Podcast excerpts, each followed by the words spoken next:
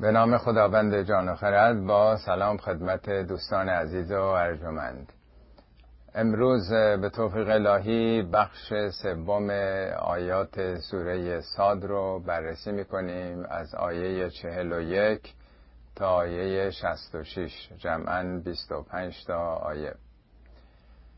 جلسه اول همونطور که به خاطر دارین با این آیه آغاز میشه که ساد و القرآن ذکر.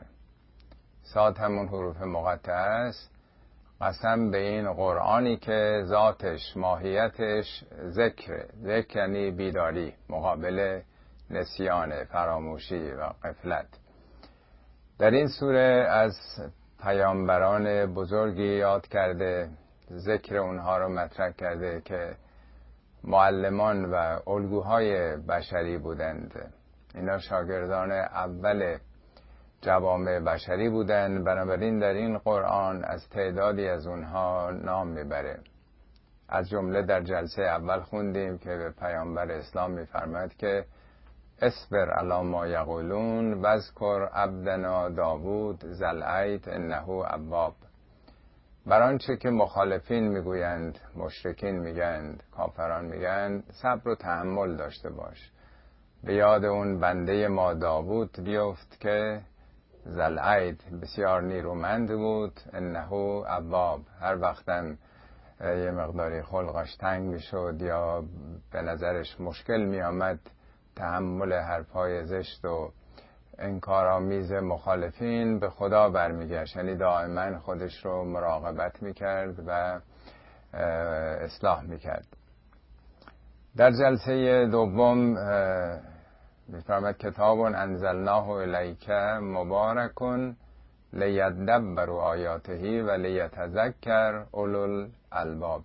باز اونجا مسئله ذکر رو مطرح می‌کنه که این کتابی است که کتاب مبارکی است که بر تو نازل کردیم تا درش تدبر بکنی به پشت غذایا به اهداف و به نیات این آیات پی ببری و تنها صاحبان خرد صاحبان خرد خدایی تذکر می‌گیرند در بخش دوم داستان سلیمان رو خوندیم که میفرمود و وهبنا لداوود سلیمان نعم العبد انه اواب.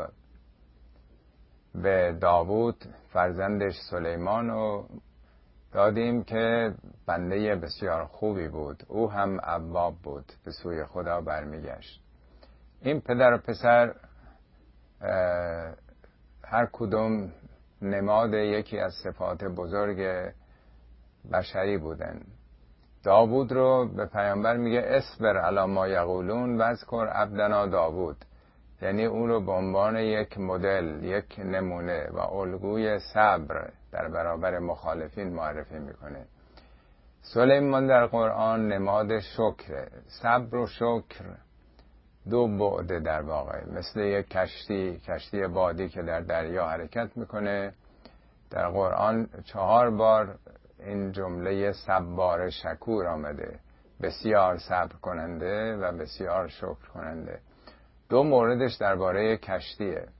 کشتی های قدیم البته مورد نظر کشتی های بادی اونها خب در دریا از یک طرف باید در برابر طوفان‌ها بادهای مخالف می‌تونستن مقاومت بکنن.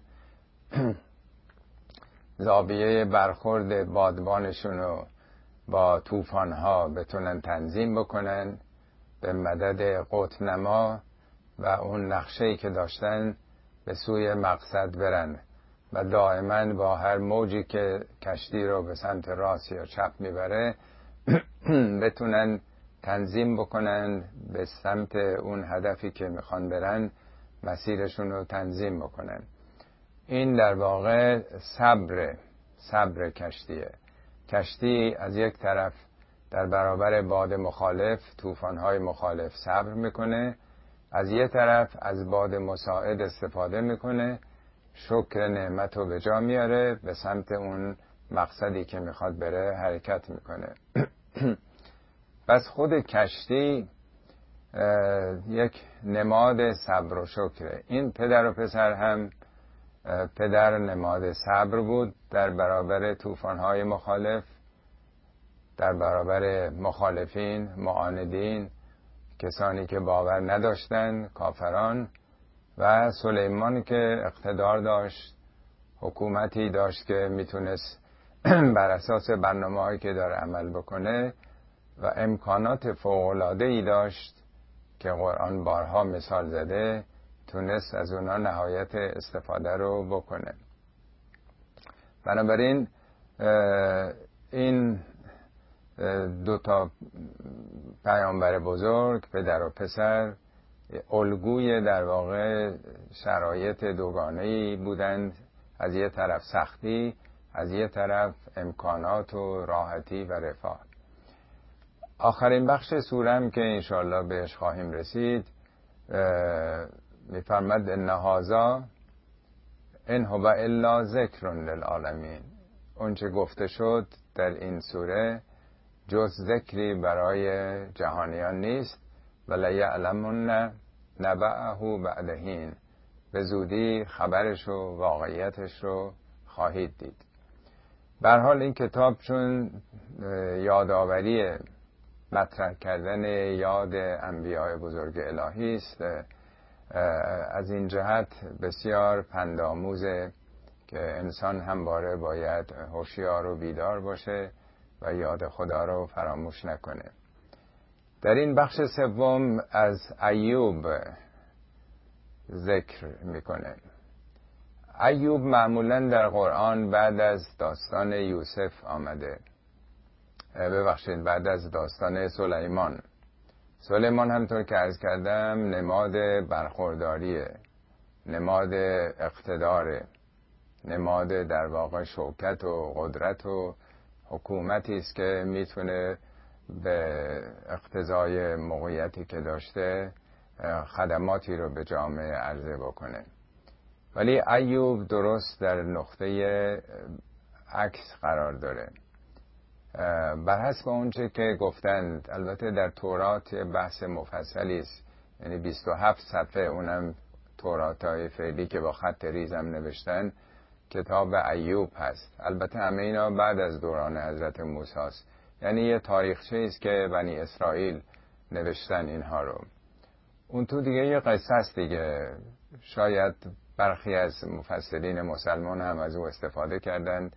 اینا رو اسرائیلیات میگن. یا شباش وارد تفسیرهای اسلامی هم شده به عنوان یک فکت ها یک حقایقی.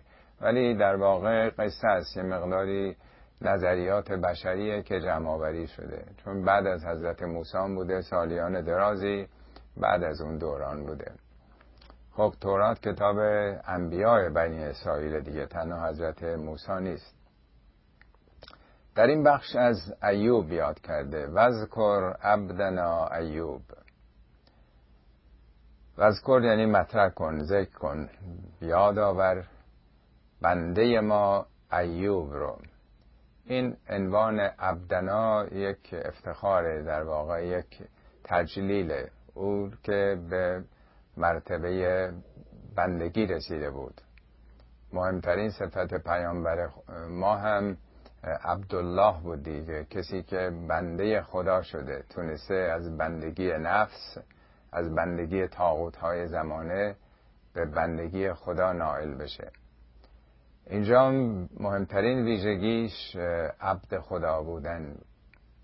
وذکر عبدنا ایوب از نادا ربهو انی مسنی از شیطانو به نصب و عذاب.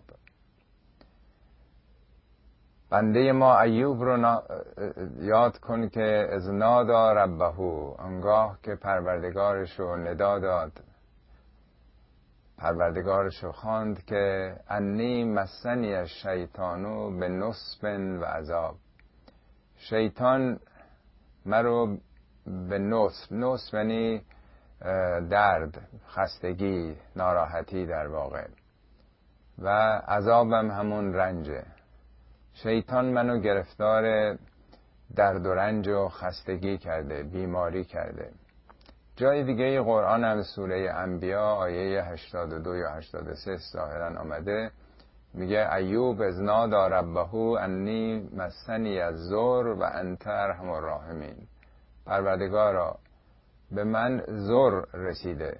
زور یعنی همون پریشانی همون در واقع بیقراری اون بیماری و مشکلاتی که انسان رو در واقع دیپرس می‌کنه انسان رو دچار اضطراب می‌کنه پریشان حالی می‌کنه. تو هم که ارحم الراحمینی نه در اونجا از خدا چیزی خواسته نه در اینجا. فقط یه گزارشه که پروردگارا شیطان منو به سختی و درد و رنج انداخته. به تعبیر علامه مرحوم تبایی میگه این ادب دعا کردنه که آدم به خدا بگه خدایا این کارو بکن اون کارو بکن. معناش اینه که خدا حکیم نیست. خدا تکلیف خودش نمی‌دونه. من دارم دیکته می‌کنم. چه بسا برخی از این سختی ها این مشکلات این گرفتاری ها مسلحت ماست. باید ساخته بشیم. همیشه در راحت و رفاه که آدم رشد نمی‌کنه بیشتر در درد و رنج و سختی ها و مشکلات روزگاره. بنابراین فقط میگه خدایا من گرفتار بیماری و درد و رنج شدم تو هم که ارحم الراحمینی. همین. یعنی این دوتا با هم تناقض داره. من دچار مشکلات شدم من سر تا پا نیازمند شفا هستم عافیت هستم تو هم که ارحم الراحمینی. حالا هر جوری مسلحت خودت می‌دونی. اما اینجا شیطان معنای شیطان مثل معنای جن مثل خیلی چیزهای دیگه یک کلمه عام شیطان. ناخداگاه ما چون همیشه بحث شیطان رو کردیم که یه موجودی است که انسان رو فریب میده تا اسم شیطان میاد به یاد همون ابلیس میفتیم ولی در قرآن بارها گفته شیاطین الجن و الانس انسان ها چه انسان هایی که معنوسی می‌شناسین چه اونایی که پوشیده و پنهانن منافق صفتن. یعنی پس این یک صفته. معنای اصلی شتنه شیطان که شتنه است. یعنی چیزی یا کسی از مدار و مسیر خودش خارج بشه از دایره خودش از محدوده خودش. اگه به ابلیس گفته شده شیطان برای اینکه اون از اون دایره اطاعت خدا فرمان خدا خارج شد اسیان کرد احساس خود بزرگ بینی کرد. در قرآن این سنگ های سماوی این اجرام سرگردان رو هم خیلی جاهای قرآن شیطان گفته. اونا هم از مدار خودشون خارجن اصابت می‌کنن به زمین یا به ستاره های دیگه. یا انسان های متمرد شیطان صفت. ما در فارسی میگیم از دیو و دد ملولم و انسانم آرزوست. دیو و دد همون شیطان صفت هاست یعنی این تعارض بین رحمان و شیطان یا اهورا مزدا و اهریمن. در گذشته همیشه همه مشکلات و گرفتاری ها رو بیماری ها و درد و رنج ها رو به اهریمن یا به دیو و دد نسبت می‌دادن. همه خوبی ها رو به اهورا مزدا مثلا یا رحمان. اینا در واقع دو تا نماده. در روایات و احادیث فراوان داریم که میگن از آب آلوده مصرف نکنید. این پر از شیطانه. قبل از اینکه پاستور بیاد و مسئله میکروب کشف بشه و بعدها مثلا دیگه خیلی انواع اقسام عوامل بیماریزا رو باکتری ها رو نمی‌دونم ویروس ها رو اون موقع که این چیزها رو اصلا نمی‌دونستن. علم به این چیزها پی نبرده بود. بنابراین اینا رو به اون عامل شر نسبت می‌دادن. وگرنه شیطان که آدم رو مریض نمی‌کنه. شیطان به معنایی که در قرآن اومده در واقع فریب اندیشه انسانه. او که مریض کننده جسم ما نیستش. بنابراین اونچه که مورد نظره یعنی یه عامل مزری بیماریزایی منو به مشکلات و گرفتاری ها انداخته آیات بعدش در واقع دنباله همین ماجرای بیماری است. اونچه که از ایوب در این سوره مطرح شده صبر و تحمل و شکیباییش در برابر بیماری است. مشکلاتی که در اون حالت برای انسان پیش میاد. البته در قرآن وارد جزئیات نشده. هدف قرآن هم داستان سرایی نیست. قصه پردازی نیست. بلکه اون اهداف اصلی رو می‌خواد بگه. اون نتایج مورد نظره. ولی اونچه که در تورات اومده در واقع میگن اون زن و بچهش رو از دست داد خدم و حشمی داشت چند صد تا مثلا گاو داشته گوسفند داشته. اینا از دست رفتن آخر سلامتیش هم از دست داد و بیرون شهر مثلا در یه خرابه گذاشته بودن و ولی همواره شکر می‌کرده. خودش رو طلبکار نمی‌دونسته. همه نعمات رو برای این باور بوده که خدا داده. حالا دونه دونه اینا رو از دست میده که مال خودش نبوده. امانتی بوده که خدا ازش داره پس می‌گیره. آیه بعدیش ظاهرا یه راهنمایی است. انی مسنی شیطانو به نصب و عذاب نرکز به رجل که حالا مغتسلون باردون و شراب. ارکز به رجل کرد ارکز بعضی از مفسرین گفت به معنای ازرب گرفتن. ازرب به رجل کرد. یعنی پاتو بزن به زمین به صورت معجزه مثلا چشمه ای خواهد جوشید. ولی خب اگه اونطور بود می‌گفت ازرب به رجل کرد. ولی ارکوز دو بار دیگه که در قرآن اومده سوره انبیا هم آمده آیات 11 و 12 به معنای دویدن پا به فرار گذاشتنه یعنی یه حرکت تند. در کتاب لغت هم من دیدم مواردی که آورده برای این کلمه ارکوز. میگه اسب را به شتاب تاختن. یا مسابقه دو مسابقه دو میدانی. به دونده میگن مرکاز. از همین ریش هسته یا سریع و تندرو. یا کمانی که تیر رو با فشار رها می‌کنه. همه مواردی که در کتاب لغت اومده از جمله به سرعت بال زدن پرنده یک نوع حرکت تند و شدید رو دویدن رو میگه. ارکز به رجله که ظاهرا یک حرکت تند دویدنه به حرکت افتادنه. خب طبیعتا یک کسی که مدتی بیمار در رخت خواب افتاده حرکتی نکرده ماهیچه هاش آب میشه ضعیف میشه تکون دیگه نمی‌تونه بخوره. روز به روز خب تمام اعضا و جوارش هم از کار میفته اشتهاش از دست میده. دیگه خب کلیه و اندام های دیگه هم از کار میفتن یعنی به نظر میاد که این یک نوع تحرکه یک نوع حرکت تند دویدن در واقع. چون اگر بخوایم قرآن رو از طریق خود قرآن تفسیر کنیم دو مورد دیگه که آمده به همون معنای حرکت تند دویدنه. هازا مختصلون مختصل مکان شستشوه در واقع. عربا به دستشویی هم میگن مقصل یعنی اون غسل هم به معنای شستشوه دیگه. حالا ظاهرا چشمه ای بوده. مختصل یعنی جاییست که خب مردم میرن خودشون رو میشورن.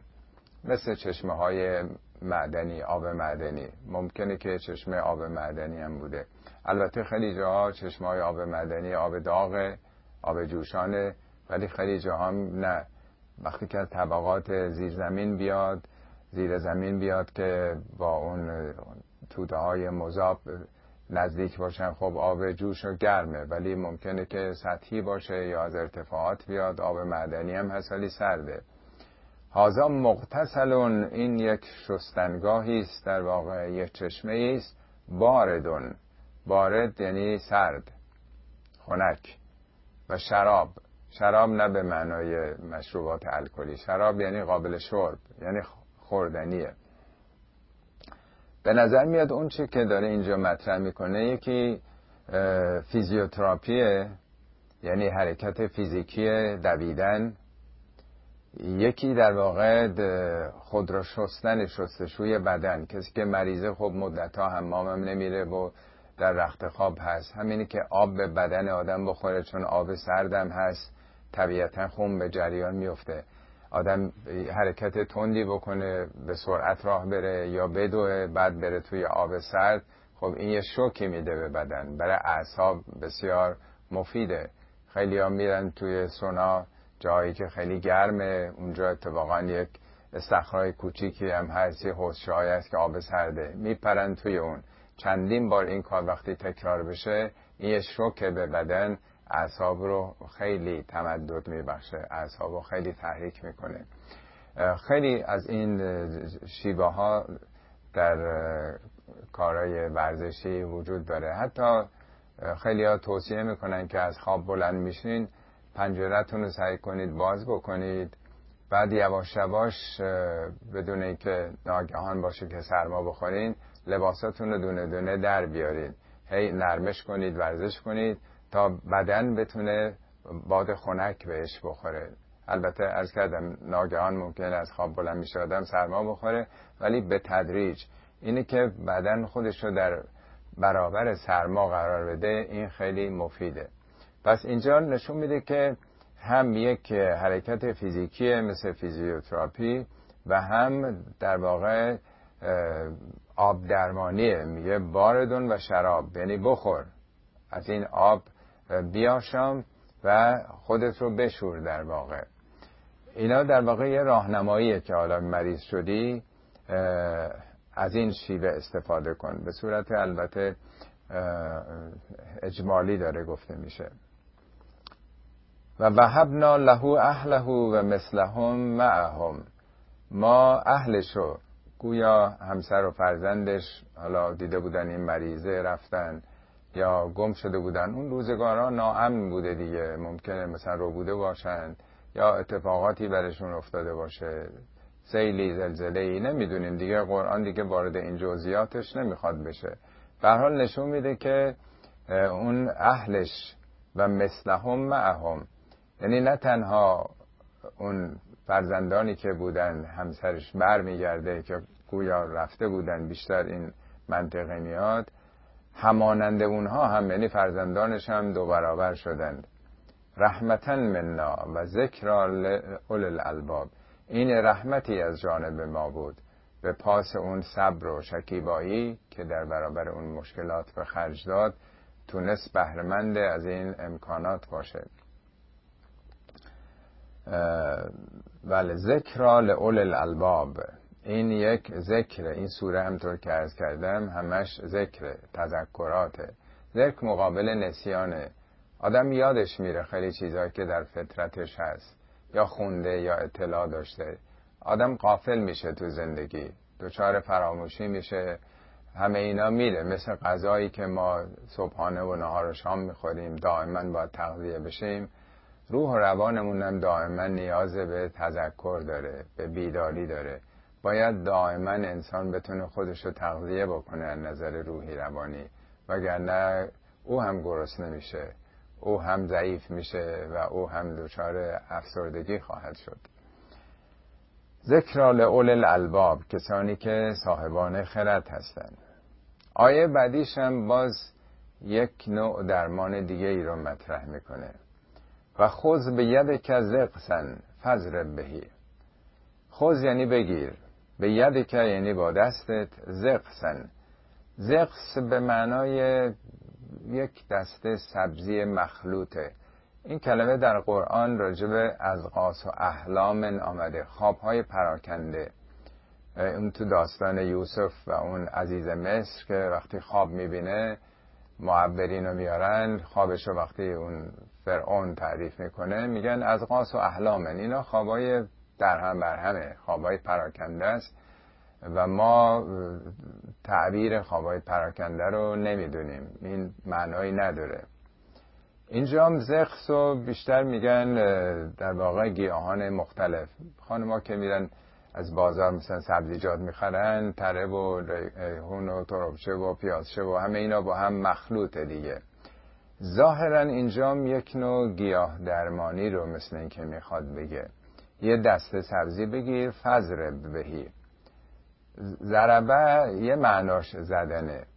ولی 15 16 تا معنا تو قرآن داره. بر حسب جمله ای که آمده آیه که هست معناشو باید فهم کرد. به نظر میاد اینجا منظور مخلوط کردن اینا رو با هم به گونه ای مخلوط بکن. فضر بهی. یعنی مخلوط کن و به حالا قبلی راجع به پاش بود میگه ارکز به رجل که اینجا خوز به یده که دستش هم ظاهرا حالا یا بیماری بوده یا دیگه مایچهاش از کار افتاده بوده مدت زیاد. با این مثلا حرکت بکن و این گیاه رو مثلا حالا برو فراهم بکن با هم مخلوط بکنی هم حرکت و هم یک گیاه درمانیه ولا تهنس. تهنس یک نوع تصمیم رو در واقع روی زمین گذاشتنه. یک نوع سوگن شکنیه. به نظر میاد می‌خواد بگه که این عهد خداست که انسان نباید تسلیم بشه باید صبر بکنه. شکیبایی در برابر مشکلات داشته باشه. تو نشکن روحیت از دست نده نومید نشو تلاش بکن. با وجود اینکه خسته هستی ضعف داری نمی‌تونی بلنشی بلند شو تکون بخور حرکت بکن. برو تو آب سرد یه کمی به ماهیچه ها حرکت بده و بیفت دنبال این که مثلا حالا گیاهانی رو با هم مخلوط بکنی و بتونی درمان کنی. و انا وجدناه صابرن ما او رو صابر یافتیم. نعم العبد. عجب بنده خوبی بود. راجب سلیمان هم همینو میگه. نعم العبد انه عواب. چه بنده خوبی. خود این که آدم هم در برابر امکانات فریب نخوره خودش رو گم نکنه مست قدرت نشه این دلالت بر بنده خوب بودن خدا می‌کنه. یکی هم که در سختی ها در بیماری ها خودش رو گم نکنه نومید نشه بتونه تحمل بکنه اینم موجب سازندگی میشه.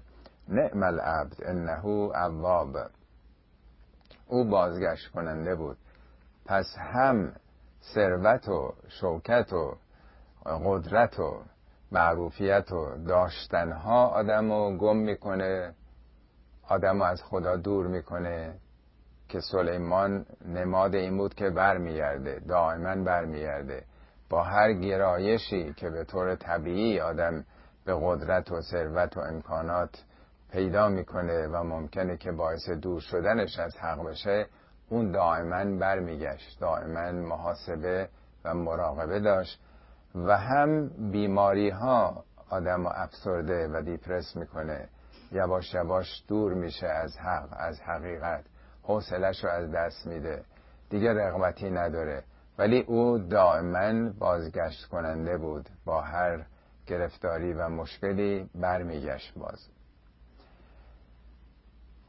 خب تا اینجا این چهار تا آیه راجبه ایوب بود که ماجرای اون هم که چگونه دچار مشکلی شده بود این رو مطرح می‌کنم. طور که ارز کردم در سوره انبیا هم آیه 83 ظاهرا داستان ایوب آمده. اگر خواستین تعقیب بکنید اونجا هم آموزنده خواهد بود. آیه بعدیش در واقع نسل ابراهیم و چند تا آیه بعد اون بندگان بزرگ رو یاد می‌کنه. وذکر عبادنا ابراهیم و اسحاق و یعقوب اول العید و الابصار ابراهیم در واقع سرسلسله موحدینه در قرآن راجب ملت ابراهیم یعنی آین ابراهیم بارها این کلمه رو تکرار کرده. هیچ وقت نگفته ملت موسی ملت عیسی ملت محمد. این کلمه ملت آین رو فقط و فقط درباره ابراهیم آورده. حتی به پیامبر اسلام هم گفته ثم اوحینا الیک ان اتبع ملت ابراهیم. بر تو هم وحی کردیم که پیرو ملت ابراهیم باش. برای اینکه حنیفن او حقگرا بود مسلمن با تمام وجود تسلیم خدا بود. ولم یکن من المشرکین. هرگز هیچ انگیزه و عامل شرکی در زندگی او دخالت نداشت. خالص و مخلص بنده خدا بود. حالا اینجا دو شاخه از ابراهیم رو مطرح می‌کنه. ابراهیم دو پسر داشته یکی اسماعیل یکی اسحاق. اول در واقع از شاخه اول نام می‌بره. وذکر عبادنا ابراهیم و اسحاق و یعقوب. سه نسل ابراهیم فرزندش اسحاق بود از سارا که همسر اصلی ابراهیم بود و فرزند اسحاق هم یعقوب بود. یعقوب هم کنیش بنی اسرائیل اسرائیل بود دیگه. بنی اسرائیل فرزندان یعقوب بودن دوازده تا پسر داشت که یکیشون یوسف بود. یکی بنیامین بود. این دوتا از یه مادر بودن. ده تا پسر دیگه از همسران از همسر دیگرش بوده. البته دخترانی هم داشتن ولی خب در تورات فقط اسم این پسران رو آورده.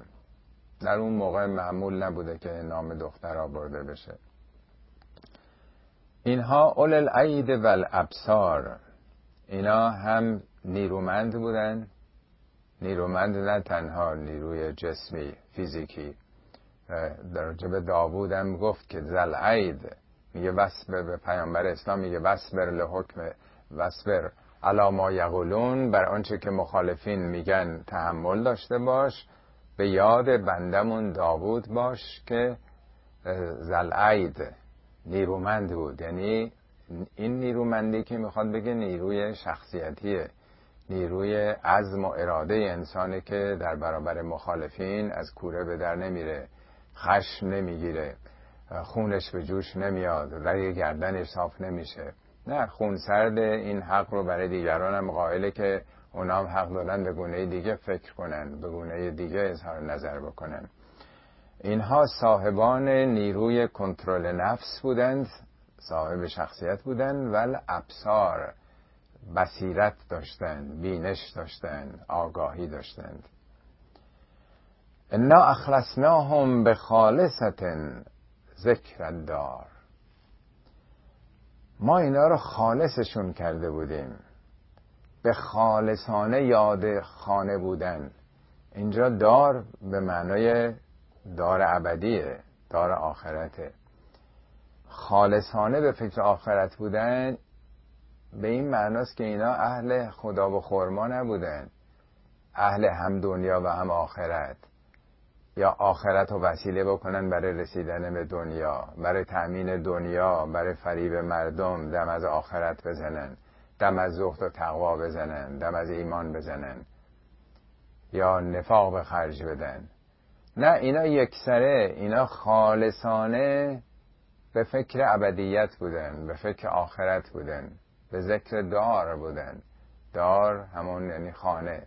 اینا همش به فکر خانه ابدی بودن.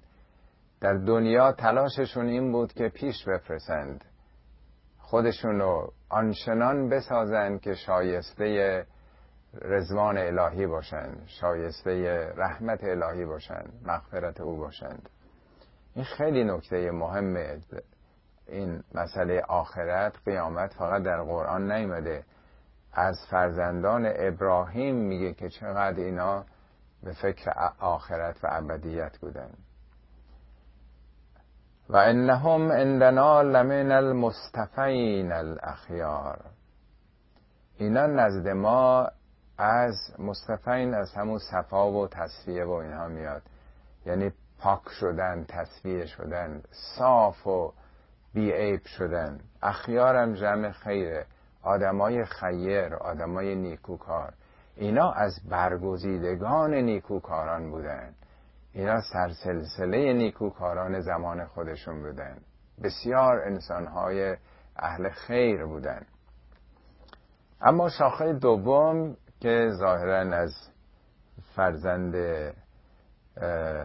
دیگه حضرت ابراهیمه یعنی اسماعیل که فرزند سارا هاجر بود. بزرگتر از اسحاقم بود. اول در واقع اسماعیل به دنیا اومد. سارا همسر اصلی ابراهیم او نازا بود وقتی که این اسماعیل به دنیا آمد اونم مشکلش حل شد و خیلی این تفاوت در واقع وضعیت قبل و بعد نظر روحی روانی و روشون خیلی اثر می‌ذاره. دیدن اسماعیل و تشویق شدن اینا یک گره های معمولا روحی روانی برای خیلی ها هستش که وقتی اون باز میشه اون گره مشکلشون هم گشوده میشه. وذکر اسماعیل ولیسع ولیسع اینم یکی از پیامبران خیلی جزئیاتش رو نمی‌دونیم. دو بار در قرآن اومده. یسع از همون وسعته یعنی وسعت نظر داشته وسعت دید داشته. نمی‌دونیم یعنی این اسمی همچین چیزی رو تداعی می‌کنه. زلکفلم خیلی داستانش نیومده. کفل همون کفالته. حالا بعضی ها گفتن که این خیلی از بیبزاعت ها آدمای بیبزاعت و آدمای مسکین و تحت تکفل خودش برده بوده. از این جهت زلکفل کسی که زلکفل کسی که دارای کفل کفالت بوده نام بردن. و کلون من الاخیار. همه اینا آدمای خیلی نیکوکاری بودن. هازا ذکرون. همه اینا یه یادآوریه. همه اینا می‌خواد بگه برای شما پنده. شما دچار فراموشی شدین. یادتون رفته. یادتون میره که انسان چه مقاماتی داره به کجاها می‌تونه برسه؟ آدم غافل میشه دیگه. آدم اعراض می‌کنه تو زندگی. انقدر جاذبه داره زندگی. انقدر آدم کار و اشتغال و نمی‌دونم گرفتاری های زندگی آدم مشغول می‌کنه آدم یادش میره. دائما همینطور که از کردم مثل صبحانه و نهار شام که آدم باید بخوره و انرژی بده به خودش دائما باید این داستان ها رو بخونه که آدما به کجاها رسیدن؟ چه انسان های بزرگی وجود داشتن؟ چه قدرت هایی پیدا کردن؟ چه بصیرت هایی پیدا کردن؟ هازا ذکران و ان للمتقین لحسن معاب برای آدمایی که پروا دارن متقین یعنی کسانی که می‌تونن ترمز کنن یه جاهایی نفس خودشون رو مهار بکنن. یعنی سلف کنترل دارن. می‌تونن جلو خودشون رو بگیرن نذارن هرچی دلشون خواست انجام بده. از پیامبر اسلام می‌پرسن تقواش یعنی چی؟ میفرماید تقوا اینه که بری وسط خارها جوری مراقبت بکنی که زخمی نشی. یعنی مراقب بودن از چپ و راست رفتن که نه دست راستت نه چپت هیچ جا خار نگزه تو رو. بتونی سالم بری. نمیگن نرو محافظ کار باش دست به اصحاب باش. برو ولی سعی کن سالم بمونی. برو به مساف سختی ها برو به مساف مسئولیت ها این نیست که مثلا حالا نمیرم کار بکنم همه دوزی می‌کنن همه روشو می‌گیرن. نه تو برو ولی بتون در برابر جاذبه های راندخاری و رشوه و نمی‌دونم سو استفاده و دزدی و قدرت طلبی بتونی خودتو حفظ بکنی. برو تو اون محیط ولی خالصانه بتون در راه خدا بری خدمت بکن. اینا خب سخت دیگه. اینا احتیاجی به نیروی تقوا داره. بنابراین میگه اگه تقوا داشته باشین برای متقین بهترین بازگشت ها بازگشتگاه هستش. چه بازگشتگاهی یعنی چه ابدیت و آینده خواهند داشت؟ جنات عدن مفتحتا لهم الابواب. جنات ظاهرا یعنی ترجمهش به معنای باغه ولی خب باغ که تو دنیام هست تو کشورهای پیشرفته اروپایی یا امریکا خونه ها خیلی هاشون اوشن ویو هم هست. دیده به دریا دارن یا دریاچه ها دارن. اینا حداقل برای دنیای امروز ما خیلی جاذبه نداره. البته عربا در یک سرزمین خشک و تفتیده بودن. یه جا اگر باغ بود دیگه نهایت خرمی محسوب می‌شد دیگه ایدئالشون بود. اونطوری نبود که آب باشه که همه جا سبز باشه. اگر هم بود مثلا این چهار تا بوته ای و چهار تا درختی. ولی جنات که از ریشه جنه به معنای که تمام پوشیده میشه زمین. با سبز و خرمی و حالا یا مزرعه و یا درخت. جای خیلی سبز و خرم میگن. جنات نماد سبز و خرمیه. سبز و خرمی هم تنها در عالم گیاهان نیست بلکه این مثل جنبش سبز. یا میگن سبز باشید. یک نوع خرمی شادی و سرزندگی انسانه. یک نوع شادکامیه در واقع. برای اینها جنات عدنه. عدن یعنی مثل معدن که همیشه هست دیگه. اون جوهری که در اونجا گوهری که هست همیشه تو اونجا هست دیگه. همیشگیه. یعنی این خرمی زندگیشون جاوید خواهد بود. مفتحتا لهم الابواب. درها به روی اونها بازه. یعنی اینها مانعی ندارن. راه پیشرفتشون راه رشدشون توسعهشون درها به سوی اونها بازه. چون خودشون آماده کردن. مثل اینکه بگیم یک کسی خیلی خوب درس خونده تو دبیرستان عالی ترین نمرات آورده میگن در همه دانشکده ها و رو بازه. همه جا پذیرش بهش میدن. هر رشته ای رو بخواد انتخاب بکنه براش هست دیگه. چون او تونسته بر مشکلات غلبه بکنه در دوران دبیرستان خودش آماده بکنه چون آماده است درای همه رشته ها به روی او هم بازه. متکئین فیها. تکیه دارن در اونجا.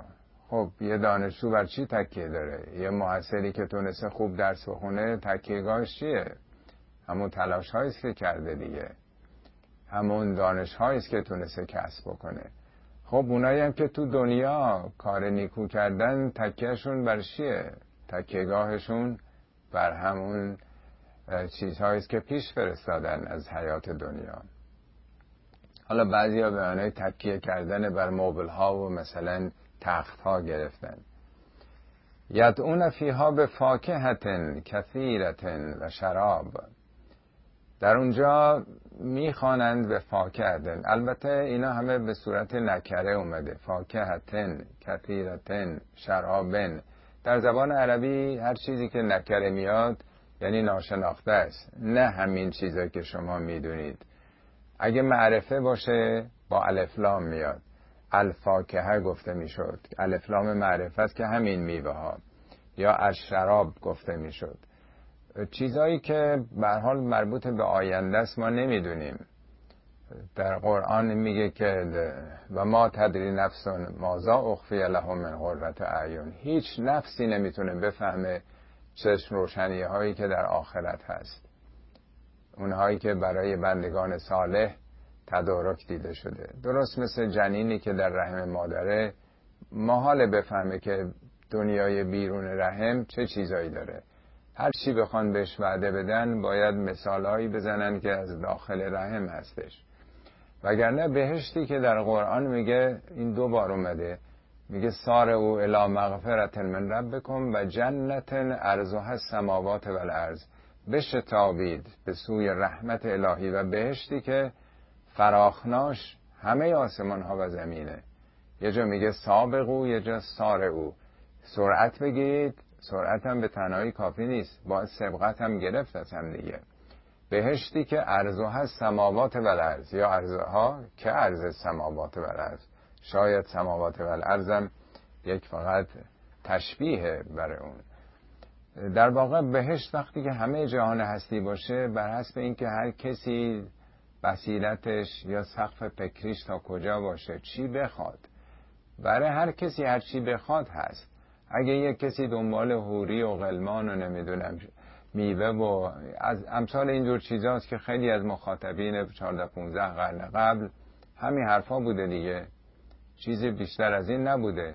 بنابراین وقتی که توی جامعه قبیله‌ای 15 قرن قبل داره مثال می‌زنه طبیعتاً به زبان اونهاست ولی چون نکره میاد همیشه باید این رو به صورت نمادین سمبولیک این رو دریافت کرد و پیامش رو گرفت. به حال با تکیه بر عمل کرده مثبت و سازنده خودشون فاکه هم یعنی چیزی که نشاط آوره. فکاهی هم از همین ریش هست دیگه. خنده داره میگن فکاهی. میوه هم چون انسان رو نشاط میده به خوشحالی میفته. در اونجا هر عاملی که باعث شادکامی شاددلی انسان بشه فراوان هست. شراب هم نه به معنای شراب الکلی. شرب در واقع. آب خوردنی رم آب مشروب میگن دیگه. قابل شرب. و عندهم قاصرات و طرف اطراب. نزد اونها قاصرات و طرف طرف این فلک چشم میگن. قاصر یعنی کوتاه. این اصطلاح خب هم در مورد مردان می‌تونه به کار بره و هم زنان. یعنی مردانی که چشمشون از دیگری از زنان دیگه فرو پوشیده شده فقط به همسر خودشون نگاه می‌کنن. یا اگر زن باشه فقط توجهش به شوهر خودشه. اختصاصیه یعنی در واقع. اطرابم از همون ریشه ترابه هم ریشه با ترابه. تراب به خاک میگن در واقع. تراب مقابل صلبه میگه صلبه و ترائب. صلب یعنی سرسخت محکم. ترائب که تراب هم همونه یعنی نرم. یعنی یک نوع نرمی در رفتار یعنی خوش اخلاقی و در واقع نرم خویی رو می‌خواد نشون بده. یعنی می‌خواد بگه که در اونجا همسرانی دارند که فقط توجهشون به اونهاست. اختصاصی اونهاست. چشمشون دنبال کسی دیگه ای نمیگرده. چه زن چه مرد. و خوش خلق و خو هستن. مثل خاک که میگن طرف خیلی آدم خاکیه یعنی تکبری نداره نرم خو هست. اینا در واقع بازم به تناسب چیزهایی که انسان ها دوست دارن و معمول بوده میگن. هازا ما تو ادون لیوم الحساب. ایناست چیزایی که وعده داده میشه برای روز حساب. یعنی اینا هم حساب و کتاب داره. بر حسب اینکه به قول معروف میگن هر چقدر پول بدی آش می‌خوری. هر جوری هم که تو دنیا عمل بکنیم همون جوری مطابق حساب نتیجهش رو خواهیم دید. نه اینکه کسی به ما چیزی بده. همه اینا در درون خودمون داره پدید میاد. عامل سازندش خودمون هستیم. ان هذا لرزقنا ما له من نفاد من نفاد. اینا روزی ماست. ما لها من نفاد. نفده یعنی از بین رفتن. میگه ما اندکم ینفد و ما اند الله باقن اون چیزایی که نزد شماست یعنی دنیایی اینا همه از بین میره. خونه زندگی پول. سلامتی همسر چیزی نمیمونه تو دنیا. همه از بین میره. ما اندکم ینفد و ما اند الله باقن ولی اون چیزایی که نزد خداست یعنی چیزایی که خداییه اخلاقیات رفتارهای نیکو تأثیر به صفات خدا مهربون بودن ایثارگر بودن بخشنده بودن اینا همه خب اینا باقی میمونه. مثل اینکه بگیم خوشی های دوران مدرسه دوران دانشگاه این همه تمام میشه.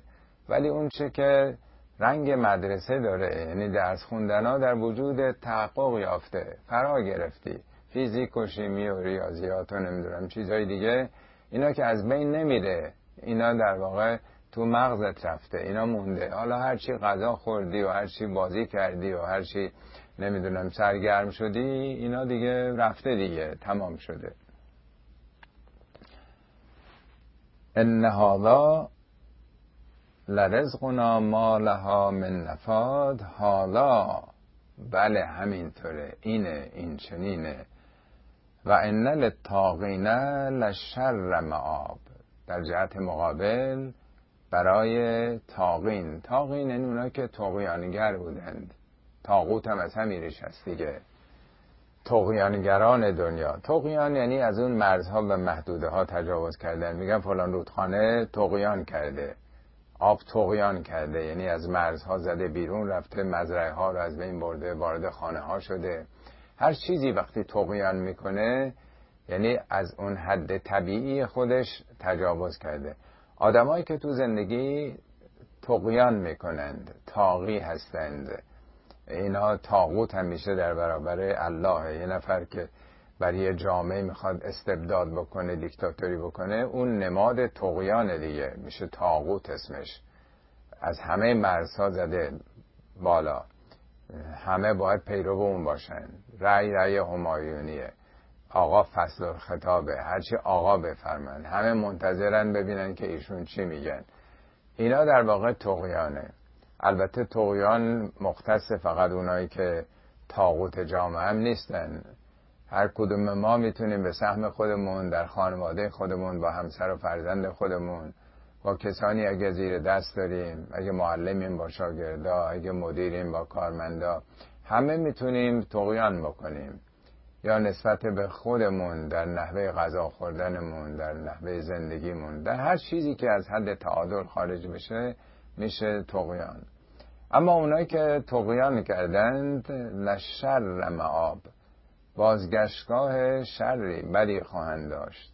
نه اینکه کسی با اونها بخواد حقشون رو پایمال کنه. نه این طبیعت انسانه. هر جوری ما زندگی بکنیم همونجوری خواهد شد. هر جوری تغذیه بکنیم سلامتیمون در همون مسیر شکل خواهد گرفت. چیه برای تاقین؟ جهنم یسلونها فبئس المهاد. دوزخ به دوزخ در آیند. یسلونها یعنی با یه چیزی همسان شدن به او در آمدن. چه مهد بدیه؟ مهد یعنی جایی که آدم زندگی می‌کنه مثل گهواره. زمین رو هم میگن مهاد دیگه مهد زمین. یعنی آینده و جایی که درش باید قرار بگیره چقدر بده که آدم در واقع زندگی دوزخی داشته باشه. هازا فلیزوقوه همیمون و قساق این چنینه آری این چنینه فلیزوقوه پس بچشند آن را. همیمون و قساق قساق یعنی چیز تیره آبی که داغ و تیره است. قساق هم ببخشید همیم یعنی داغ. مثل حمام و قساق به تیره میگن مثل قاسق اللیل یا قسق اللیل یعنی شب تار شب تیره. در مقایسه با ایوب که گفت که این چشمه ایست باردون و شراب هم بارد خونکه این به جای خونکی همیم داغ به جای شراب که قابل شرب آب زلال تمیزه این قساقه که تیره است لجنه در واقع. سرنوشت های مختلف دیگه. ایوب با صبر و تحملش ببینیم که به کجا می‌رسه و میگه کسانی که برخلاف و تقیان بکنن سرنوشت معکوسی خواهند داشت. و آخر و من شکلهی ازواج علاوه بر اینها من شکلهی یعنی مشابهش در معرض انواع گرفتاری های دیگه قرار خواهند داشت. ازواج زوج به معنای انواع در واقع اینجا. یعنی همینطور که مثلا فرض کنید میگن یه کسی اگر خیلی افراد بکنه در شرابخوری یا پرخوری یا مصرف قند یا مصرف چربی خب میگن مثلا این بیماری قند رو می‌گیره این بیماری قلبی رو می‌گیره. این بیماری رو و انواعش هم وجود داره. یعنی ممکنه اینا باشه ولی ممکنه دچار سرطان بشه. ممکنه به کبدش به کلیهش نمی‌دونم به مفاصلش. در معرض انواع بیماری ها قرار می‌گیره. حالا میگه اونایی هم که راه تقیان در زندگی رو در پیش می‌گیرن اینا هسته همیمون و قصا و انواع این مشکلاتی که بر حسب نوع عملکردشون دارن. از جمله در قرآن میگه ان الذين یاکلون اموال الیتاما ظلما اونایی که مال یتیم و ستمگرانه می‌خورن انما یاکلون فی بطونهم نارن. جز این نیست که داره آتش می‌خوره و سیسلون را به زودی این گر خواهد گرفت. شعله ور خواهد شد. مسلما آتش نمی‌خوره. خیلی هم با رغبت می‌خوره. مال یتیم و میگه کسی هم نیست که از او دفاع بکنه. نوش جانم که خوردن ولی میگه نه اینه بدونه که یعکلون فی بطون هم در بطنش در وجودش در شخصیتش در ذات خودش داره آتش رو می‌بره که این آتشی است که به زودی شعله ور خواهد شد. حالا این آتش هم که از این آتش ها نیست.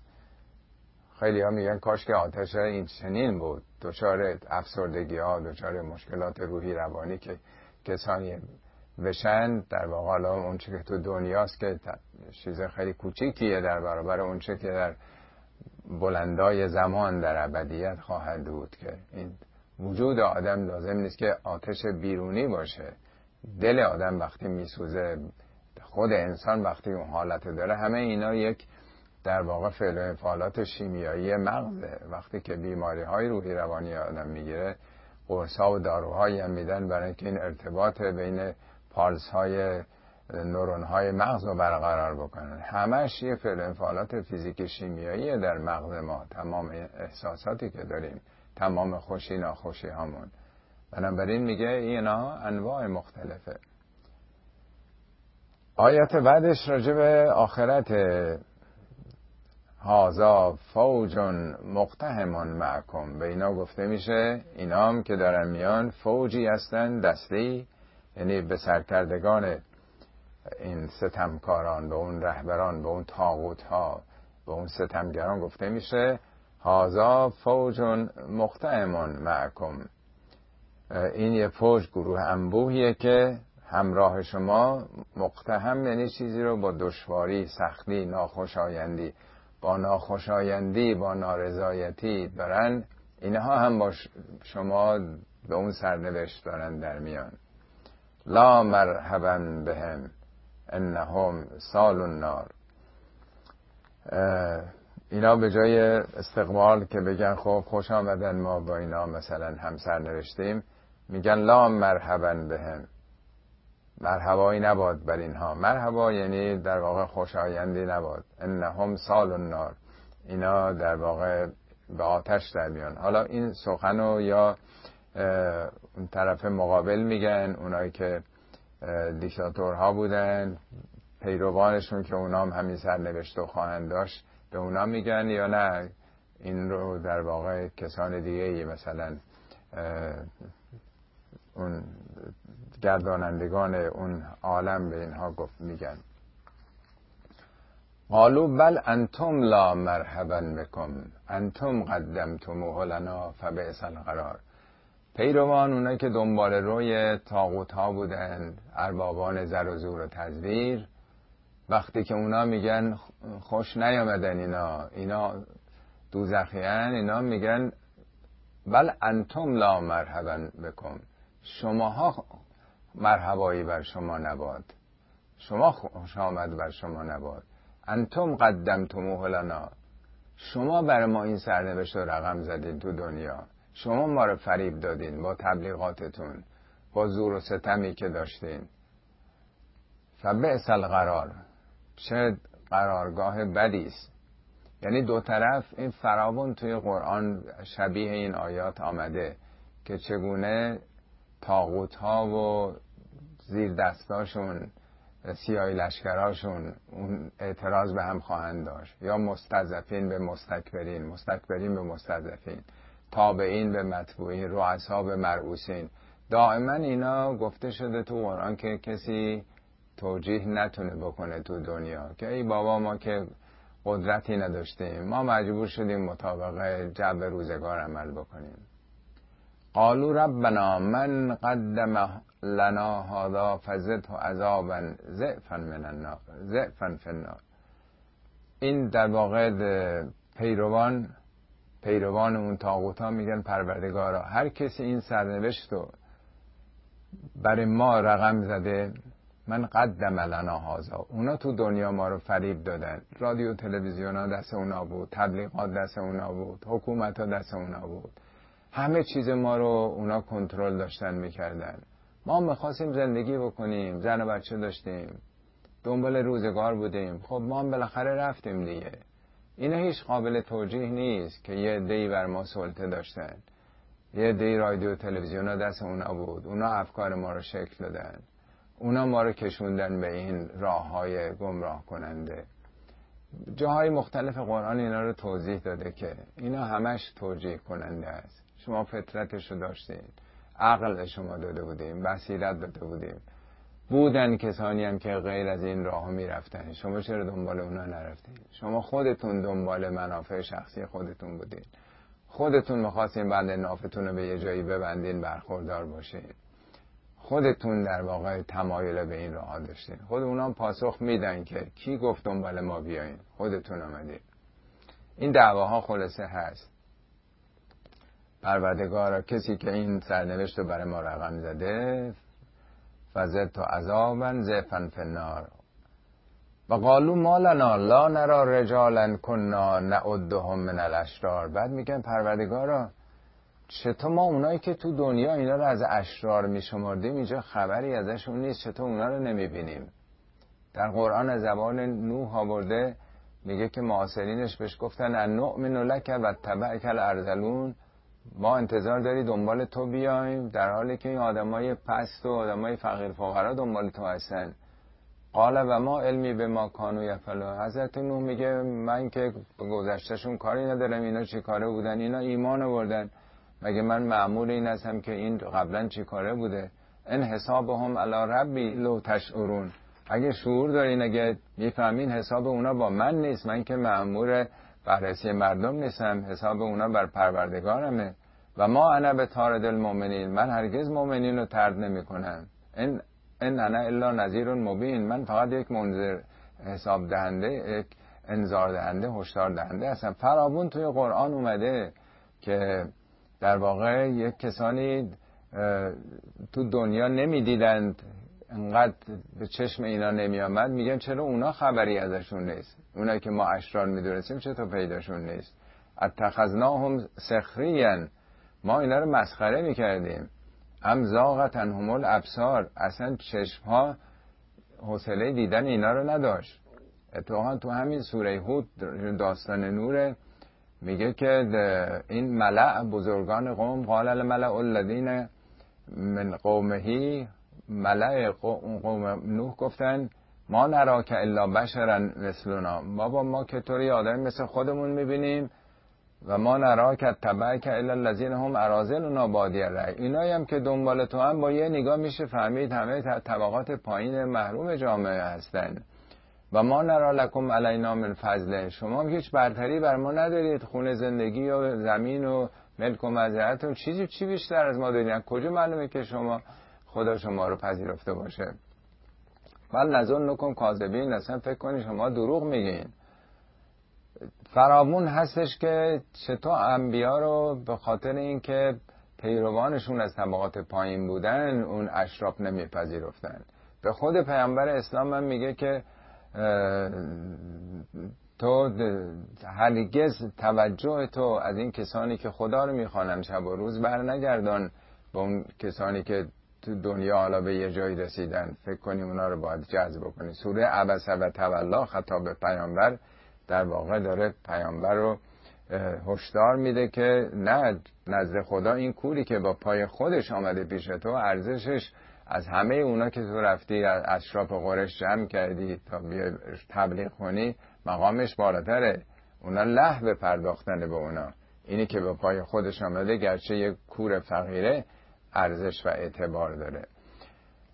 اینا می‌گفتن که به نوح میگه نوح میگه که ولا اقول للذین تزدری انفس تزدری اعینکم لم یؤتیهم الله خیرا. من هرگز به اونایی که چشم شما حوصله دیدن اینا رو نداره من هرگز نخواهم گفت که خدا خیلی به اینها نمیده. الله اعلم و به ما فی نفوسهم. خدا بهتر می‌دونه که تو دل اینا چه, چه ایمانی هست چه جوری فکر می‌کنن. من اگه این کار بکنم ستمگر خواهم بود. خلاصه اینکه این داستان ها فراوون توی قرآن اومده. اینجا میگه ان ذالک لحق تخاصم اهل النار. این یه حقیقتیه که اهل نار با هم تخاصم می‌خواهند داشت. قل انما انا منذرون پیامبر بگو من فقط یک هشدار دهندم. انذار یعنی اعلام خطر اعلام وضعیت قرمز. این نوع زندگی ها این نوع غفلت ها بی خبری ها خطر داره براتون. و ما من اله الا الله الواحد القهار. هیچ معبودی هیچ معشوقی جز اون الله یکتا اون خداوند یکتا که هم یکیه واحده و هم قهاره. قهار کسی است که غلبه داره. با توانایی بر ملکش غلبه داره.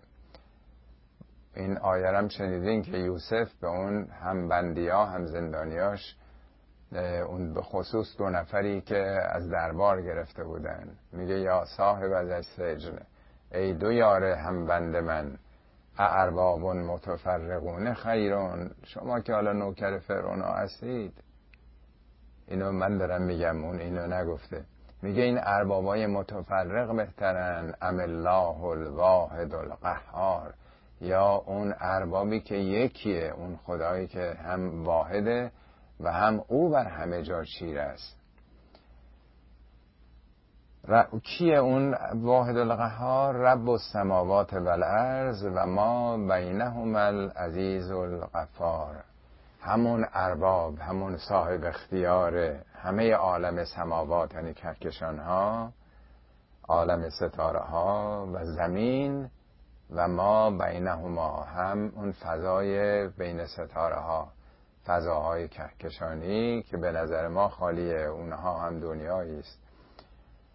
کیه اون؟ العزیز القفار هم صاحب عزت یعنی ابرقدرت عزیز کسی است که از همه چی بالاتره هیچ چیزی بر او فرا نمی‌گیره.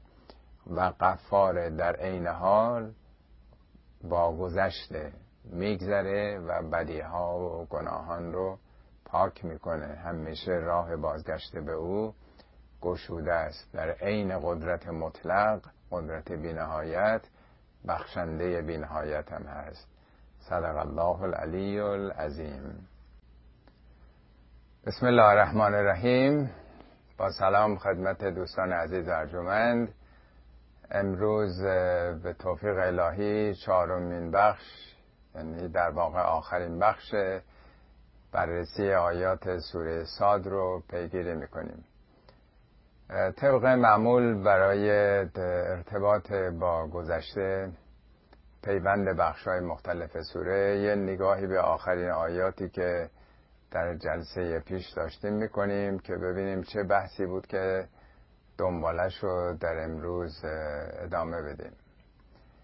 خب حتما به خاطر داریم که هفته آیه انتهای جلسه گذشته درباره سرنوشت تقیانگران بود تاغوت ها در قیامت. از آیه بله از آیه 55 هازا و انل تاقینه لشر معاب برای تاقین یعنی تاغوت ها و تقیانگران یعنی بزرگان کشوری و لشکری و به تعبیر قرآن این کلمه واژه‌ای که خیلی به کار می‌بره ملع و مطرفین اونها که ابهتشون چشم رو پر می‌کنه و ثروتمندان مرفه جامعه که اقتدارشون بر مردم زمانه خودشون سلطه داره. میگه که اونا چگونه سرنوشتشون دوزخی خواهد بود و بعد میگه همراه اینها آیه 59 هازا فوج مقتهم معکم. تعداد زیادی فوجی از پیروان سرسپردگان به تاغوت ها که در زمانه اونها میزیستند سیاه لشکر اونها رو تشکیل می‌دادند عمل و اکره ظالمان بودند اینا هم دوزخی خواهند بود. و بعد نشون میده که اینها تاغوت ها چگونه به اونها میگن لا مرحبا بکن انتم ببخشید لا مرحبا بهم انهم سال النار خوشایندی نیست برای اینها. اینها دوزخی خواهند بود. اونا در واقع جواب پس میدن که بر شما مرحبایی خوش آمدی نباشه که شما این سرنوشت رو بر ما از پیش یعنی در دنیا رقم زدید. و دعا می‌کنن که پروردگارا اونهایی که موجب چنین سرنوشتی برای ما شدن ما رو دوزخی کردند اونها رو چند برابر عذاب کن. و بعد می‌پرسن چطور اونایی که ما تو دنیا اشرار میپنداشتیم اونها رو لقب اشرار و اوباش با این لقب صداشون می‌کردیم خبری نیست. همونایی که ما مسخرشون می‌کردیم مؤمنینی که دست مینداختیم و فکر می‌کنن که خب پس اونا هم باید دوزخی باشن. میگن نمیبینیمشون یا اینجا نیستن. بعد در آیه 64 این فراز رو توضیح داد که ان ذالک لحق تخاصم اهل النار. این حقیقتی است تخاصم دوزخیان با یکدیگر. و در سوره های مختلف قرآن در آیات متعددی این فرافکنی و مجادله مستضعفین و با مستکبرین نشون میده یا تابعین و مطبوعین یا رؤسا و مرعوزین.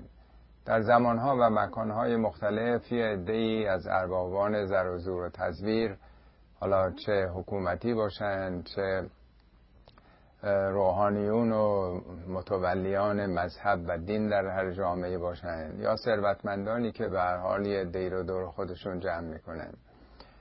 به حال یه عده‌ای که مستضعف محسوب میشن و دنبال اینا هستن فکر می‌کنن که ما که تقصیری نداریم.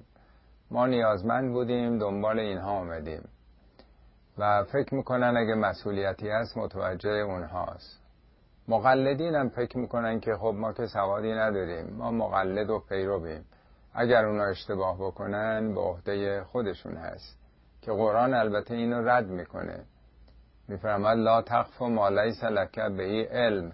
هرگز تا به چیزی علم نداری دنبالش نرو. برای اینکه ان السمع اول بسر اول فعاد باید بدونی چشم و گوش و خردت. اینها پاسخگو باید باشن نزد خدا. اینا همه مسئولن. پس هیچ انسانی نمی‌تونه توجیه کننده باشه که من به دنبال کسی رفتم او قدرت داشت سلطه داشت رادیو تلویزیون تبلیغات همه دستگاه های ارتباط جمعی در اختیار اونها بود. اونها ما رو جذب کردن ما رو دنبال خودشون کشوندن. اینجا داره نشون میده تو این آخرین آیات جلسه گذشته که هر دو طرف مسئولن. هیچ کسی رو نمیشه به زور به یه راهی کشوند مگر اینکه خودش خواسته باشه. حالا در اینجا البته به صورت اشاره گفته شده ولی در بسیاری از سوره های قرآن به تفصیل این مطلب رو باز کرده که چگونه مستضعفین گناه و به گردن مستکبرین میندازن که این مکر و حیله های شبان روزی تبلیغات شما بود که ما رو به اون راه کشون ما وگرنه خودمون به راه حق می‌رفتیم. اونا میگن مگه ما دست شما رو گرفتیم؟ مگه ما کشیدیم؟ خودتون دنبال وابستگی به قدرت بودین و می‌خواستین بند نافتون رو به جایی ببندین و حال به پای خودتون آمدین. نشون میده که یعنی در واقع این پیامی است برای امروز ما که این اصلا مسموع نیست. این در واقع پاسخ منطقی و مستدلی نیست کسی بگه که من تقصیر نداشتم. من به حال برکنار بودم و مستضعف و نیازمند بودم مجبور شدم که تو این مسیر برم. و آخرین آیش هم این بود که اینا پیامبر اعلام بکن که من فقط دارم هشدار میدم. یک اعلام خطریه که اگر کسانی بزرگانی دارین که حالا دنبال اونا دارین میرین جیر خور اونا هستین بدونید هیچ اربابی هیچ خدایی در دنیا نیست مگر اون خدای واحد و قهار. همونی که گرداننده به ارباب تمام این عالم کهکشان ها ستاره ها و زمین و اون فضای بین کهکشانی است که او عزیز و قفار هست هم صاحب عزت و هم قفار بخشنده است. این در واقع اجمال بحث گذشته بود. آیات این دفعه از آیه 67 به بعد یعنی تا انتهای سوره است که این چنین آغاز میشه. قل هو نبع عظیم. پیامبر بگو آن نبع عظیمی است. حالا این هو این که به چی برمیگرده منظور از اونی که خبر عظیمی چیه؟ مفسرین نظریات مختلفی دادن. ظاهرا چون بحث مخاسمه دعوا و فراکنی اهل دوزخه یعنی چه اونا که رهبر بودن و تاغوت های روزگار اربابان زر و زور چه پیروانشون چون اون بحث مطرحه ممکنه که هوت به اون برگرده که این یه مسئله خیلی مهمیه. که هیچ کسی نمی‌تونه توجیهگر باشه که من به پای خودم نرفتم. تبلیغات بود من رو کشید. بعضی هم گفتن که این مربوط به قیامته. ولی چون قبلش بحث قیامت نیست. به نظر بیشتر میاد که این هوه به قرآن برگرده چون قرآنه که داره این اخبار رو برای ما میگه. هنوز که قیامتی اتفاق نیفتاده. هنوز بهشت و دوزخی مطرح نشده. این اتفاقات هنوز نیفتاده. پس این خبرهایی که داره میاد هنوز تحقق نیافته. پس این قرآنه که داره اینا رو خبر میده این اخبار رو ما از قرآن داریم می‌خونیم. ممکنه این سوال مطرح بشه که چطور چیزی که اتفاق نیفتاده قرآن داره مطرح می‌کنه. خب باید این رو بهش توجه کرد که خدا به تعبیر قرآن هو اول و آخر و ظاهر و الباطن. خدا هم اوله و هم آخره و هم ظاهره و هم باطنه. خدایی که خالق زمان و مکانه بر او که لازم نیست زمانی بگذره تا یه چیزی تحقق پیدا کرده باشه. خودش آفریننده زمانه. بنابراین برای ما که در یک محدوده زمانی داریم زندگی می‌کنیم اتفاق نیفتاده. ولی برای خدا اتفاق افتاده است. خدا هم ارز کردم ظاهره و هم باطنه هم اوله و هم آخره. بنابراین برای خدا این چیزا جز علمشه. خدا نیاز به گذشته زمان نداره. و این بسیار بسیار مهمه که قرآن شامل پدیده هایی هست که از نظر زمانی برای ما اتفاق نیفتاده. داره اونها رو به ما نه اینکه پیش بینی می‌کنه پیشگویی می‌کنه. عینا مثل اینکه اتفاق افتاده. و حدود یک سوم قرآن که درباره دنیای آینده است راجع به قیامته عمدتا با فعل ماضی اونها رو بیان می‌کنه. شاید هم این سوال مطرح بشه که چطور یه چیزی که هنوز نشده به صورت ماضی بیان می‌کنه. این رو در واقع خداست که داره بیان می‌کنه. عینا اتفاق افتاده. بحثای متعددی از بحث دوزخیان با هم دیگه با بهشتیا. بهشتیا با هم دیگه سوالاتی که از هم می‌کنه که تو چی کار کرده بودی که سعادت بهش نصیبت شد و الی آخر بحثای متعدد از اون چی که اتفاق برای ما خواهد افتاد. ولی در علم خدا اتفاق افتاده.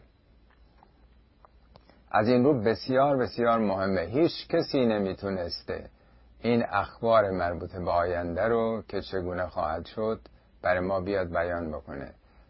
بنابراین بسیار عظیمه قل هو اون عظیم. این یک خبر بسیار مهمه خبر سرنوشت سازیه برای شما که امروز که در دنیا زندگی می‌کنید بدونید که این توجیهاتی که میگید من مقلد بودم من بی سواد بودم من دنبال این آقا را افتادم دنبال اون آقا را افتادم. اون اینو گفت اون گفت اینو بزن بکش اون گفت که نمی‌دونم اون رو ترور بکن چی کار بکن. و چقدر دنیا تاریخ بشر پر از این دستوراتی که اربابا دادن و پیروانشون اجرا کردند. چه جنگ هایی که اینا رو فرستادن میلیون ها نفر رو کشتن یا خودشون کشته شدن جانشون رو از دست دادن. همه اینا به خاطر پیروی از استالین ها هیتلر ها موسولین ها صدام ها و امثال این جنگ آفرین ها و جنایتکارا بودن. خب اینا همه میگن که ما کاری نبودیم. ما یه سرباز بودیم. ما یه مقلد بودیم. ما یه پیرو بودیم. اون اربابا مسئول هستن. این آیات داره نشون میده که چگونه این بحثا خریداری نداره در آینده. هر کسی خودش مسئول خودشه. باید پاسخگوی اعمال و رفتار خودش باشه. بنابراین این حالا وضع دوزخی ها با هم دیگه فرافکنی هایی که دارند مجادله هایی که دارند مخاسمه هایی که دارند یا اصلا بحث قیامت. آخرتی که سرنوشت ها بر اساس اعمال امروز رقم می‌خوره. خب قل هو نبع عظیم انتم انه معرضون. این خبر عظیمی است که شما بهش بیتوجهین. معرضون یعنی بیتوجهی می‌کنین رخ برمیتابین اعراض می‌کنین قافل هستین ازش. خدا رفتگان همتون رو مرزه مرحوم پدر در مسایاشون نوشته بودن که این مسئله آخرت انقدر مهمه انقدر مهمه که اگه یک در هزارم احتمال بدین این تحقق خواهد یافت انقدر مهم این سرنوشت ابدی انسان که حدی نداره. حالا صد سالم اون بکنیم در برابر ابدیت هیچه اپسیلون هم اصلا نیست. بنابراین انقدر مهمه که اگر چنین چیزی حقیقت داشته باشه که واقعا جدی بگیره آدم. اگه به آدم خبری بدن که بیرون خونه یک تروریستی تو خیابون دیده شده گزارش دادن حالا معلوم نیست کدوم خیابونه. ممکنه توی شهر هم باشه که یه نفر تو شهر یا یه حیوان درنده تو شهر آمده هیچ کسی از خونه خارج نمیشه تا مطمئن بشه که او رو گرفتنش یا دستگیرش کردن. ولی این قابل مقایسه نیست با یک آخرت ابدی. بنابراین انقدر مهم این خبر که هر کسی که عاقل باشه باید جدی بگیره این رو درش بررسی بکنه. خب آیه بعدی 69 در واقع این پاسخ پیامبر گویا به سوال مقدری یا این فکر پیش آمده که پیامبر از کجا می‌دونه آخرتی که تحقق نیافته؟ اینی که دوزخی ها با هم چه صحبتی رد و بدل خواهند کرد و چگونه فرافکنی می‌کنن به گردن هم میزن کجا می‌دونه؟ این پاسخ پیامبر در واقع خداوند بهش میگه در واقع بگه ما کان لی من علم بالملع الاعلا از یختصمون.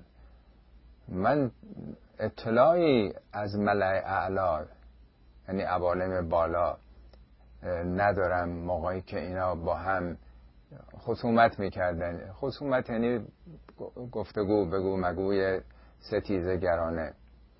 کلمه ملا در قرآن سی بار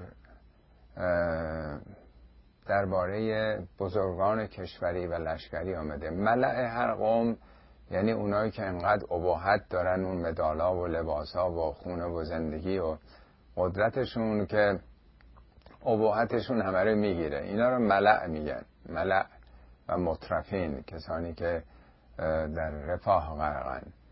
ولی دو جا در قرآن یکی این آیه است یکی هم آیه هشت سوره صافاته که به طبقات بالای جو میگه. میگه لا یسمعون الی الملع الاعلا و یغذفون من کل جانب. یعنی این سنگ های سرگردان یا اشعه های کیهانی خورشیدی پروتون های سنگین اینا که به جو زمین برخورد می‌کنن در اون بالاترین در واقع طبقه جو اینها از هر طرف رانده میشن. یعنی وارد جو زمین نمیشن. عناصری که برای حیات کره زمین مزر هستن اینا مرگ آفرین هستن.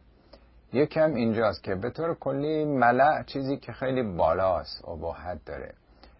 حالا این اطلاعاتی که اهل دوزخ با هم دارن مجادله می‌کنن که اتفاق نیفتاده. پیامبرم میگه من هیچ علمی ندارم که در اون ملع اعلا یعنی در اون عوالم مربوط به آخرت موقعی که اینا با هم یکی به دو می‌کردن چه سخنانی رد و بدل شده بینشون. ان یوها الیه الا انما انا نذیر مبین. جز این نیست که این حقایق به من وحی میشه که من یک هشدار دهنده آشکاری باشم. انما یعنی این است و جز این نیست.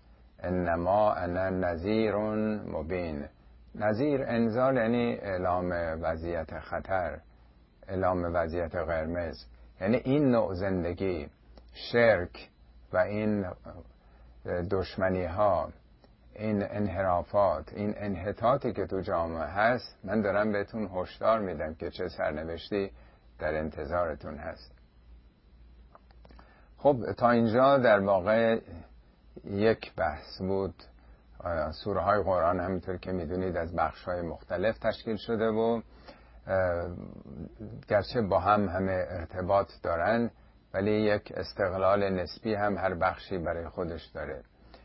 قسمت بعدم که باز به ملع اعلا ارتباط پیدا می‌کنه ملع اعلایی که حالا در گذشته است. اونم مربوط به عالم غیبه که پیامبر از اون هم اطلاعی نداشته. داستان آفرینش انسان و سجده ملائک به آدمه. از قال ربک للملائکت انی خالق بشرا من تین. به یاد آور آنگاه که پروردگارت به فرشتگان فرمود من خالق بشری از گل هستم. نمیگه من خلق می‌کنم خالقون یعنی در حال خلق. بشری تین در واقع به خاک مرتوب به گل گفته میشه. این اولین اشاره است در قرآن که به داستان آفرینش اولیه انسان ارتباط پیدا می‌کنه. در هشت سوره قرآن درباره مبدع پیدایش انسان در کره زمین صحبت شده که این اولین آیه است در سال سوم بعثت. 23 سال بعثت پیامبر طول کشیده. به تدریج مباحثی که مطرح شده به تفصیل و تشریح بیشتر آمده جزئیات بیشتری از اونها گفته شده. این اولین و ساده ترین اشاره است. اینجا فقط گفته منتین ولی بعضی سوره ها گفته که منتین لازب گل چسبنده. بعضی جاها گفته من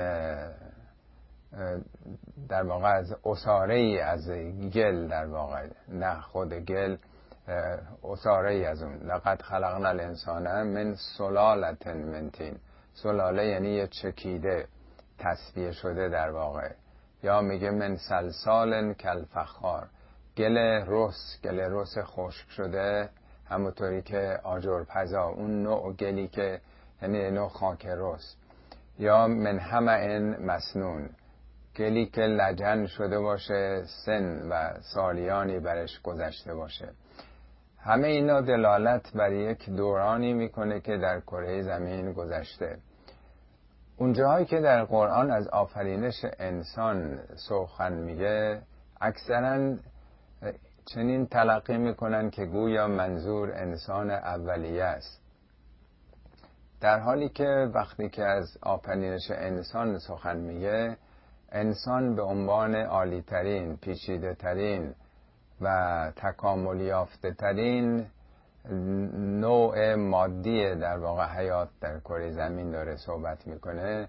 بنابراین سلسله مراتب و پله هایی که این نوع این موجود تونسته طی بکنه تا به اونجا برسه اینا رو داره میگه. یعنی در واقع از پیدایش حیات در کره زمین داره یاد می‌کنه تا می‌رسه به انسان به عنوان عالیترین و پیچیده ترین نمونه حیات در واقع مادی در کل زمین. درست مثل اینکه به یه میوه یک درختی بگن یا ازش سوال بکنن که تو از کجا پدید آمدی. قاعدتا میوه درخت اشاره می‌کنه به مواد عالی که در درون خاک بوده.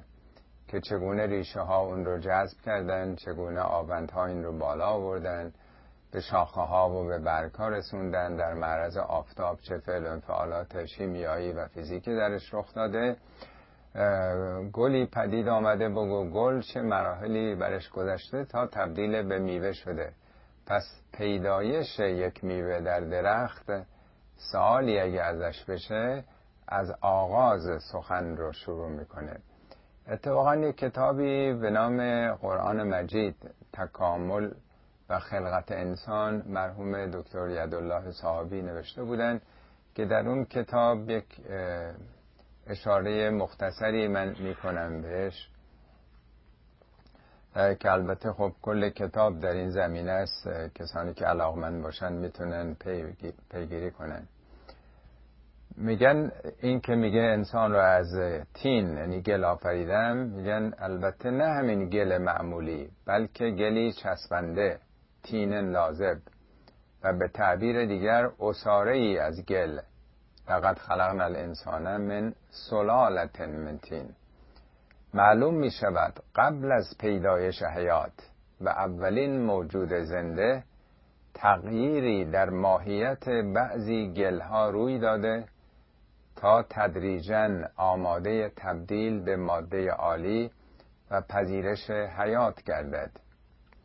بررسی های علمی نشان می دهد که میلیون ها سال طول کشیده تا در آبهای کم عمق دوران دیرین میلیون ها سال پیش از گل و مواد خاکی اجسام عالی کربندار حاصل شوند. و از این اجسام ماده زنده ویروس ها و بعدا موجودات زنده پدید آیند. به این ترتیب با زمینه شدن کربن و ازوت به گلهای مردابهای اولیه سه چهار میلیارد سال پیش مقدمه پیدایش جسم عالی و سپس ماده زنده فراهم شد. البته این بحث خیلی کلیه به این شرح آیات ما به حال قد نمیده که بیشتر جلو بریم. در همین حد که چگونه انسان مبدع پیدایشش از گل بوده.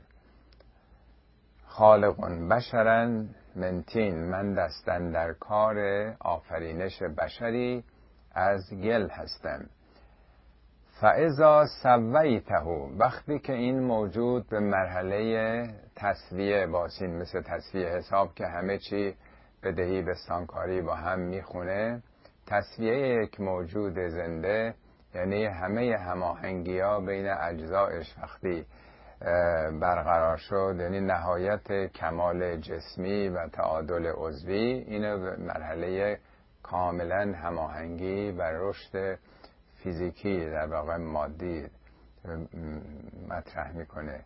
فعضا سویتهو و نفخت فیه من روحی آنگاه که از روح خودم در او دمیدم. اینا اصطلاح البته. خدا که جسم و روح نیست. روح خدا نشون میده که همون اراده و اختیار و انتخاب آزاد انسانه. انسان به عنوان تنها موجودی که این موهبت اختیار رو در کره زمین پیدا کرده. هیچ کدوم از موجودات کره زمین اختیار ندارن. همه مطابق فرمان ژنهاشون عمل می‌کنن. بنابراین در جا هم می‌زنن. انسانه که اختیار داره و می‌تونه خودش انتخاب کنه البته در چارچوب یک سلسله جبرهایی که طبیعت برو دیکته می‌کنه. نفخه روح الهی یعنی همون امانت اختیار. و از اون طریقه که انسان به صفات خدا نزدیک میشه. صفات خدا رو می‌تونه بشناسه بفهمه و کسب بکنه. اگه خدا علیمه علم پیدا کنه. اگه حکیمه حکمت پیدا بکنه.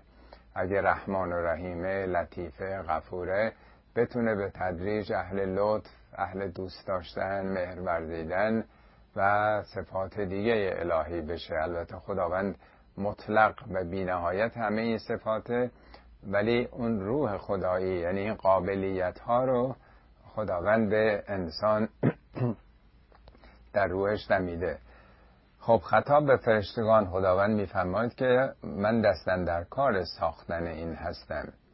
یعنی این داره در طبیعت در جهان چنین موجودی پدید میاد از نمونه های قبلی.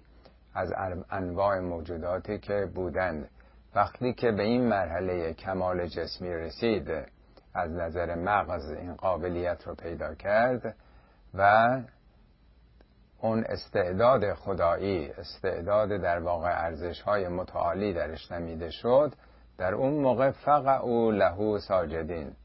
نمیگه سجدو لهو به او سجده کنید.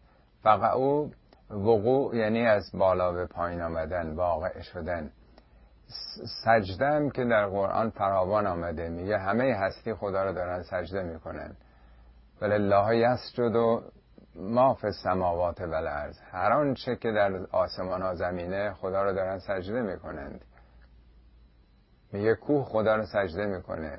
شجر درختان سجده می‌کنن. ماه و خورشید خدا رو سجده می‌کنه. اصلا ان من شیئن چیزی وجود نداره مگر اینکه سجده کننده پروردگاره. سجده رو ما به معنای در واقع سر به زمین سجده ساییدن در نماز تلقی می‌کنیم. ولی سجده یعنی رام و تسلیم بودن یعنی در اختیار خدا بودن. یعنی همه جهان هستی مطابق قوانین خدا دارن عمل می‌کنن. همه به فرمان جنهای وجودیشون دارن همون کاری که قرض اصلی خلقتشون بوده دارن انجام میدن. میگه بخشی از انسان هم چنین می‌کنند بخشی هم چون اراده دارن اختیار دارن به جای رحمان دنبال شیطان هستند خب حالا میگه که فرشتگان سجده کننده انسان باشن. داره این فرمان میده وقتی این به کمال جسمی رسید و من از روح خودم دمیدم بر او سجده کنید. سجده ما معمولا در نمازه. تصور عمومی اینه که یعنی مثلا دولا بشین سر به زمین بگذارید.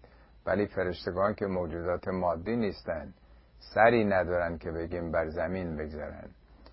اینجا معنای خود سجده مطرحه که در اختیار او باشید.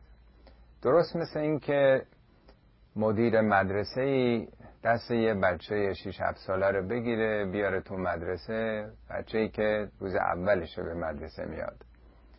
به همه معلمین بگه که این حالا سن مدرسه رسیده این استعداد آموزش رو پیدا کرده شما در اختیار این باشید. یعنی چی؟ یعنی اول معلم های خیلی ساده درس آب بابا بار که حالا ما میخوندیم اون موقع تو مدرسه درس های ساده تا پله پله این کلاس اول به دوم بیاد سوم بیاد دبستان رو تمام بکنه راهنمایی و دبیرستان و دانشگاه الی آخر. در اختیار او بودن و همه معلومات خود رو به او تحویل دادن اینو بهش میگن سجده. یعنی در اختیار او باشید. این فقط استعداده. حالا انسان هم مثل همون یه بچه 6 7 ساله آدم اولیه رو در نظر بگیرید که فقط استعداده هیچی نمی‌دونه. حالا این معلمین جهان هستی هستند که اینها باید اونچه که دارند به او تحویل بدن تخلیه اون دانش و اطلاعات و استعدادا بشن به موجودی که فقط این استعداد داره می‌تونه بیاد بالا. این در واقع مفهوم سجده است. خب تا اینجا در واقع فرمان خداوند به نیروهای عالم بالا عالم هستی که در خدمت رشد و کمال این موجودی که تازه در جهان پدید قرار بیاد باشید بعد میگه وقتی که خب به این مرحله رسید فسجد الملائکت و کلهم اجمعون. همه فرشتگان به اجماع سجده کردند یعنی در خدمت رشد و کمال انسان در آمدند الا ابلیس استکبر و کان من الکافرین. بجز ابلیس که استکبار ورزید. ابلیس از ریشه بلسه است یعنی کسی که معیوس از رحمت خدا میشه. استکبره یعنی احساس کبر احساس خود بزرگ بینی تو باب استفعال یعنی تمایل به اینکه خودش رو برتر ببینه. و کان من کافرین از ناسپاسان بود یا شد. یعنی این یک نوع ناسپاسیه وقتی که آفریدگار یک موجودی به او فرمانی میده احساس نکنه که نه من برترم چرا من باید در خدمت او باشم. خب اینجا در واقع نشون میده که البته اینا همش نمادینه سمبولیکه اینا پیامی داره که ما باید از این زواهری که به زبان آدمیان برای درک فهم ما گفته شده بتونیم پیام اصلی رو بگیریم. اتفاقا تو نهج البلاغه میگه که در مورد ابلیس اعترضت اعترضت العصبیت. و تعصب او رو فرا گرفت بر او عرضه شد. تعصب یعنی وابسته بودن به نوع خود گروه خود. یعنی ما فرشتگان چرا باید در خدمت آدم باشیم که توضیح حالا میده که ما از انرژی هستیم او از خاکه میگه ففتخر علا آدم به خلقهی فخر فروشی کرد به خاطر منشه پیدایشش نسبت به آدم. و تعصب علیه تعصب علیه لأصلهی تعصب ورزید به خاطر اصل و اساس خودش. فعدو الله امام المتعصبین. این دشمن خدا امام متعصبینه. یعنی در واقع امام یعنی پیشقراول این سرسلسله متعصبین و سلف المستکبرین. این سلف مستکبرین عالمه.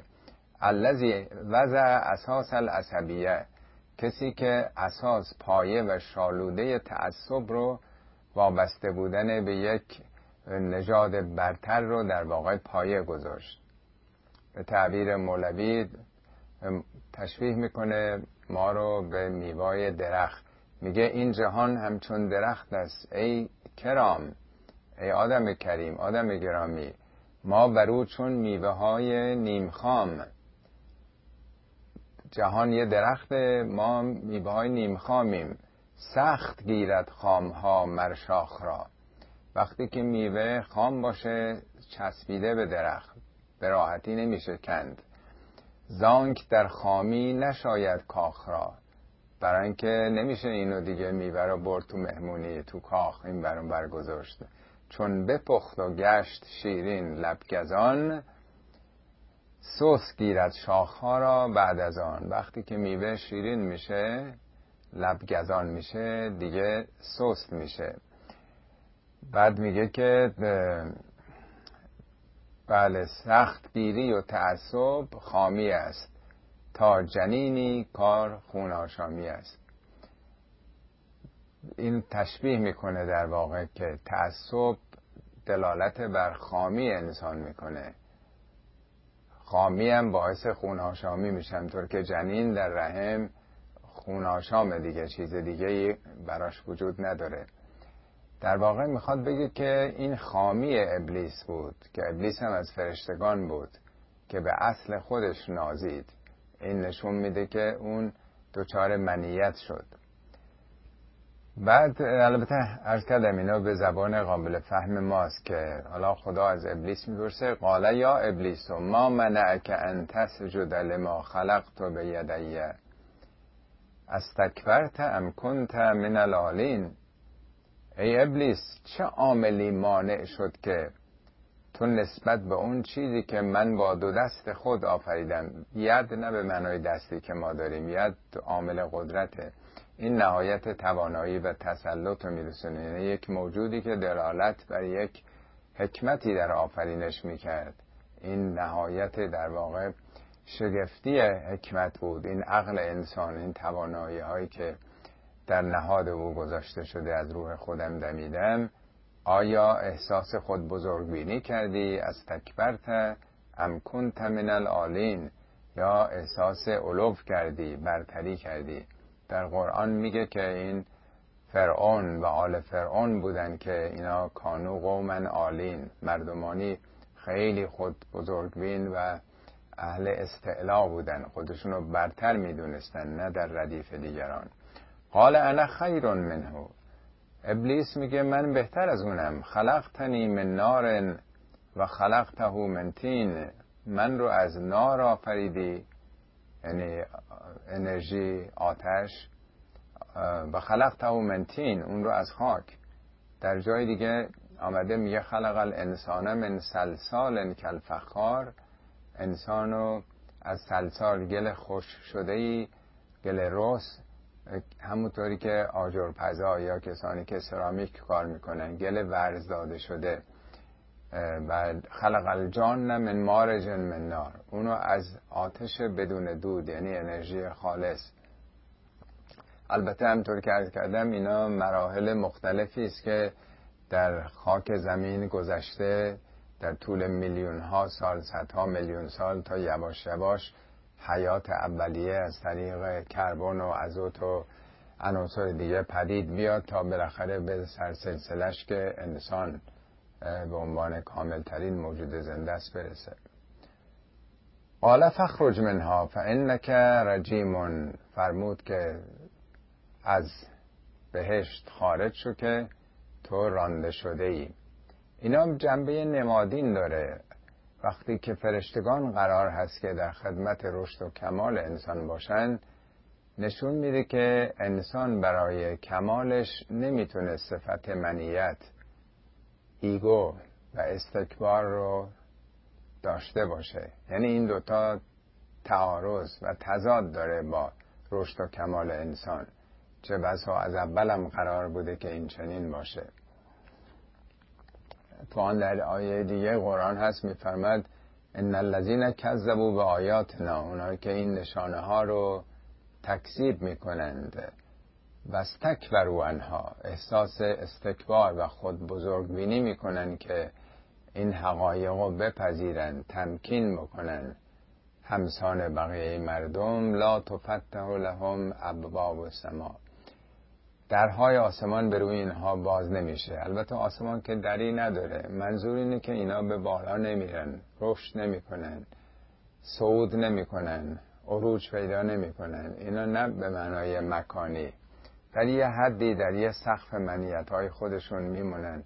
ولا یدخلون الجنت الا داخل بهشتم نمیشن حتی یلج الجمل فی سم الخیاط. مگر اینکه جمل هم به شطور گفته شده شطور نر که خیلی بزرگه و هم به معنای تناب کلفتی که کشتی ها رو به ساحل میبندن که انباج نبرنشون تنابی که به لنگر میبندن تا کشتی این ور بر نره. یعنی چگونه ممکنه که یک تناب کلفت بتونه از سوراخ سوزن عبور کنه؟ یا شطور نر که برای اعراب اون موقع نماد بزرگی بود حالا اگه تو زمان ما بود البته ممکن بود که از دایناسور رو نمی‌دونم فیل و چیز دیگه مثال بزنه. چطور می‌تونه که داخل سوراخ سوزن بشه؟ می‌خواد محال بودن نامتناسب بودن رو بگه. می‌خواد بگه که شیطان چون تکبر داشت یا ابلیس از اون محیط رانده شد. اتفاقا در اون خطبه قاسه نحش و هم هست. در اونجا امام علی میفرمند که خداوند یکی از فرشتگان رو که از فرشتگان مقرب هم بود. به خاطر لحظه ای تکبر از درگاه خودش راند. چگونه ممکنه که یک انسان متکبر رو به بهشت راه بده؟ در حالی که قوانین خدا برای اهل آسمان و زمین یکیه. خدا که چند تا نظام نداره. خیلی هشدار سازنده که اگر انسان احساس خود بزرگ بینی بکنه ایگو داشته باشه این در واقع سمه. این بزرگترین عامل دوزخی شدنه. عامل همه در واقع رضایل اخلاقیه. این منیت. به محضی که خدا رو نادیده بگیره عظمت های جهان رو نادیده بگیره. احساس بکنه خودش کسی هست. یک نقشی داره تو این جهان آغاز انحرافه. بر حال اینجا میگه فخرج منها فانک رجیمون و ان علیک لعنتی الی یوم الدین. لعنت ما در فارسی به معنای لفظ گرفتیم. یه فحش در واقع دشنامه.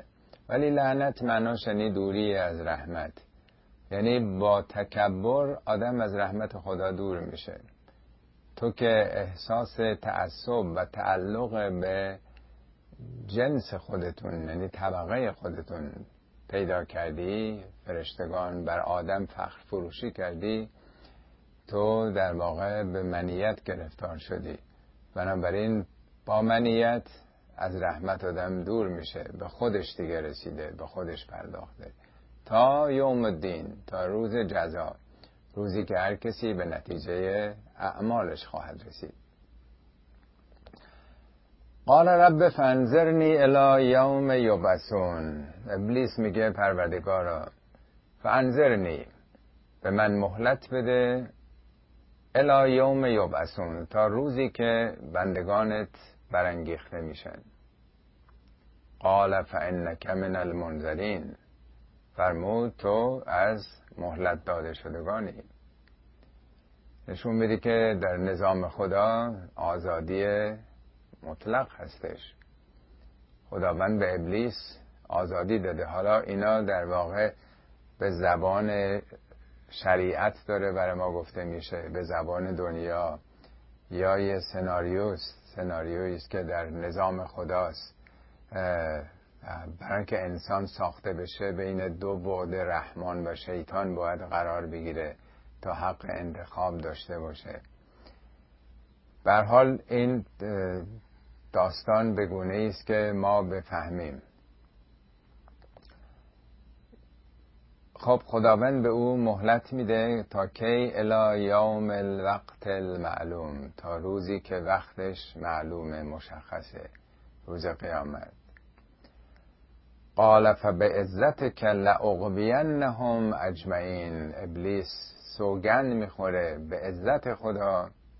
قال فبعزتک لأغوینهم. این لأغوینهم لامش و اون نون سقیلش هر دو تأکیده. یعنی دو تا از ادوات تأکید در اینجا به کار رفته. یعنی صد درصد بی شک و تردید لأغوینهم اجمعین. همه رو اقوا می‌کنم قبایه یعنی به راه تباهی و هلاکت رفتن. در قرآن هست میگه قد تبین رشد من الغی. راه رشد از قی. قی از همین ریش است. قی یعنی گمراهی بیراهه. پس قبایه مقابل رشده. یعنی مردم اگه راه خدا برن رشد می‌کنن به کمال می‌رسن. ولی اگه از اون دور بشن به بیراهه به گمراهی می‌رسن. میگه به عزت سوگند که همه رو به اقوا خواهم کشید. الا عبادک منهم المخلصین. مگر بندگانت که از میان اونها مخلص شدن. مخلص خالص شده است. یعنی توفیق اخلاص به اونها دادی. البته در جای دیگه قرآن در یک سال بعد در سوره بعدی که میاد پاسخ خداوندم در اونجا آمده. میگه هازا سراتون علیه مستقیم. بله سرات مستقیم هم همینه. اینی که ما در نماز ده بار در روز تکرار می‌کنیم. اهدن سرات المستقیم. سرات مستقیم همون اخلاصه. یعنی در بندگی خدا هیچ انگیزه و عامل دیگه رو نباید دخالت داد. میگه بله هازا سراتون علیه مستقیم. ان عبادی لیس لک علیهم سلطانون. بندگان واقعی من اونا که عبد من شده باشن نه عبد خودشون بر تو تسلطی نسبت به اونها نیست. الا لمن تبعک منهم مگر کسانی از اونها که خودشون تابع تو باشن خودشون پیرو به تو بیان؟ وگرنه کسی اگه بنده خدا باشه در این مسیر نخواهد آمد. قال فالحق و الحق اقول. فرمود حق همینه. این فلحق فش فای تفریه نتیجه آیه قبله. بله حقیقت همینه. حقیقت دینداری همین مخلص شدنه. خالص و تصویه شدن در عبادت خداست. هیچ کسی رو نه پیامبر خدا نه امام خدا. هیچ کسی دیگه ای رو نمیشه در آنچه که مربوط به خداست شریک کرد. واسطه و این وسط کسی که پارتی بازی بکنه چنین چیزی وجود نداره. قال فالحق و الحق اقول. حق رو من میگم. این حقیقت همینه که اخلاص راه نجاته و این رو به حق میگم و الحق اقول لان جهنم منکل و من من تبعک منهم اجمعین. وقتی که راه خلاف و خطا رو کسی طی بکنه لعملعن جهنم منکه جهنم رو از تو و هر کسی که پیرو به تو باشه اجمعین دست جمعی پر خواهم کرد. اینم در واقع برای بیان اینه که قوانین استثنا نداره. اگر سم خوردن باعث مرگ انسان میشه چه یه نفر سم بخوره؟ چه ده نفر چه صد نفر چه هزار نفر چه مل... یه میلیون نفر.